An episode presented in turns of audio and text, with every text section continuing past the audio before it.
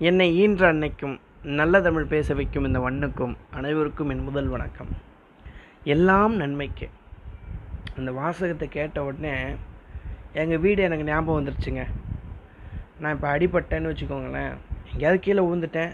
எங்கேயாவது மண்டையில் அடிபட்டுருச்சு அப்படின்னா கிண்டல் பண்ணுறதுக்காக நம்ம வீட்டில் சொல்லுவாங்க. எல்லாம் நன்மைக்கு அப்படின்னு சொல்லி சிரிப்பாங்க வீட்டில். இப்போ நம்ம அப்படி சொல்கிறப்ப நமக்கு எவ்வளோ கோவம் வரும் அப்படின்றத நம்ம எல்லாருக்குமே தெரியும். கிண்டல் பண்ணியிருந்தா கூட நம்ம வழி நமக்கு தானே அப்படின்ற மாதிரி நமக்கு ஒரு எண்ணம் வரும் இல்லையா?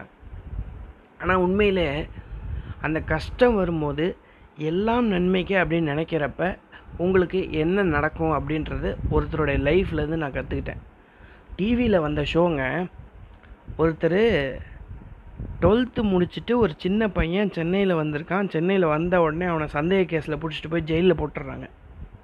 அவன் ரொம்ப கஷ்டப்படுறான். கோர்ட்டுக்கு போகிறான் கேஸு மறுபடியும் தள்ளுபடி ஆகுது. இவன் ரொம்ப ஏழைனாலும் இவனுக்கு வாதாடுறதுக்கும் யாரும் கிடையாது. அப்போ என்ன பண்ணுறதுனே அவனுக்கு தெரியல. சரி ஓகேடா ஜெயிலுக்குள்ளே ஒரு லைப்ரரி இருக்குது சட்ட புத்தகங்கள்லாம் என்னென்ன இருக்குது அதெல்லாம் தேடி தேடி தேடி படித்து கரைச்சி குடிக்கிறான். அஞ்சு வருஷம் ஜெயிலே இருக்கிறான். அவனுக்கு ஆதரவாக யாருமே இல்லை. அஞ்சு வருஷம் கழித்து அவனுடைய கேஸுக்கு அவனே வாதாடி அவன் வெளில வந்துடுறான். இப்போ நமக்கு ஒரு யோசனை வரும். ஏண்டா அவன் ஏதோ ஒரு விதினால அவன் மாட்டிக்கிட்டான். வெளில வர்றதுக்கு அவன் படித்து தானே ஆகணும் அப்படின்னு நம்ம நினைப்போம் இல்லையா? எல்லாம் நன்மைக்குன்னு நினச்ச அந்த பையனால் அவனால் வெளியும் வர முடிஞ்சது.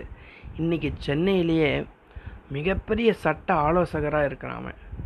அந்த பையன் அஞ்சு வருஷத்தை எல்லாம் நன்மைக்கே நினைக்கலன்னா அவன் வாழ்க்கை ஃபுல்லாக அங்கே உள்ளே தான் உட்காந்துருக்கணும் அதனால் கஷ்டம் வரும்போது எல்லாம் நன்மைக்கு அப்படின்னு நினச்சோம்னு வச்சுக்கோங்களேன்.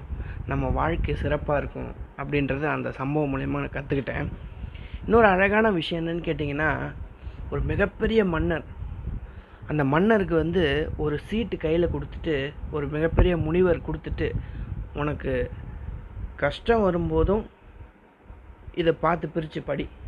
ரொம்ப சந்தோஷமாக இருக்கும்போது இதை பார்த்து பிரித்து படி அப்படின்னு சொல்கிறாரு சரின்னு சொல்லி இவர் வாங்கி வச்சுக்கிட்டார். சரி அவர் ஏதோ சொல்கிறாரு அப்படின்னு வாங்கி வச்சுக்கிட்டார். அந்த மன்னருக்கு ரொம்ப சந்தோஷமாக இருக்கிறப்ப அந்த சீட்டை பிரித்து படிப்பாராம். இதுவும் கடந்து போகும் அப்படின்னு எழுதியிருக்குமா? உடனே அவருக்கு ஓ சந்தோஷம் இருந்தால் கூட இதுவும் கடந்து போகும் போல இருக்குது அப்படின்னு நினைப்பாராம். ரொம்ப துயரத்தில் இருக்கும்போது அதை பிரித்து படிப்பாராம். இதுவும் கடந்து போகும்னு இருக்கும். சரி துன்பமும் கொஞ்ச நேரம் தான் அதுக்கப்புறம் நமக்கு சந்தோஷம் வந்துடும் அப்படின்ற ஒரு மகிழ்ச்சியில் எல்லாம் நன்மைக்கு அப்படின்னு நினைக்கணுன்ற அந்த எண்ணத்தில் வர அந்த அடிப்படையில் வந்த அந்த வார்த்தை நம்ம வாழ்க்கையை எப்பயுமே அந்த லெவலாக கொண்டு போகும் அப்படின்னு சொல்லுவாங்க இல்லையா? அந்த மாதிரி கொண்டு போகுது அப்படின்னு நான் நினைக்கிறேன். எல்லாம் நன்மைக்கேன்னு நினச்சா பைத்தியகாரத்தனம் அப்படின்னு நம்ம நினைக்கக்கூடாது. அப்படி நினச்சாதான் நம்ம அந்த சிக்கல்ல இருந்தோம் அந்த சூழ்நிலையிலேருந்து வெளில வருவோம். சந்தோஷமாக இருக்கும்போது கூட இதுவும் நிரந்தரம் அல்ல. துக்கமாக இருக்கும்போது கூட இதுவும் நிரந்தரம் அல்ல அப்படின்னு சொல்லி நம்ம லைஃப்பை கரெக்டான லெவலில் பயணம் பண்ணுறதுக்கு இந்த வார்த்தை ரொம்ப நமக்கு துணையாக இருக்கும் அப்படின்னு நான் நினைக்கிறேன். வள்ளுவரே ஒரு திருக்குறளில் இப்படி சொல்கிறாருங்க வகுத்தான் வகுத்த வகையல்லால் கோடி தொகுத்தார்க்கும் தூய்த்தல் அரிது அப்படிங்கிறாரு. தெய்வம் உங்களுக்கு வந்து எவ்வளோ வந்து அனுபவிக்கணும் அப்படின்றத கொடுக்குதோ அவ்வளோதாங்க அனுபவிக்க முடியும்.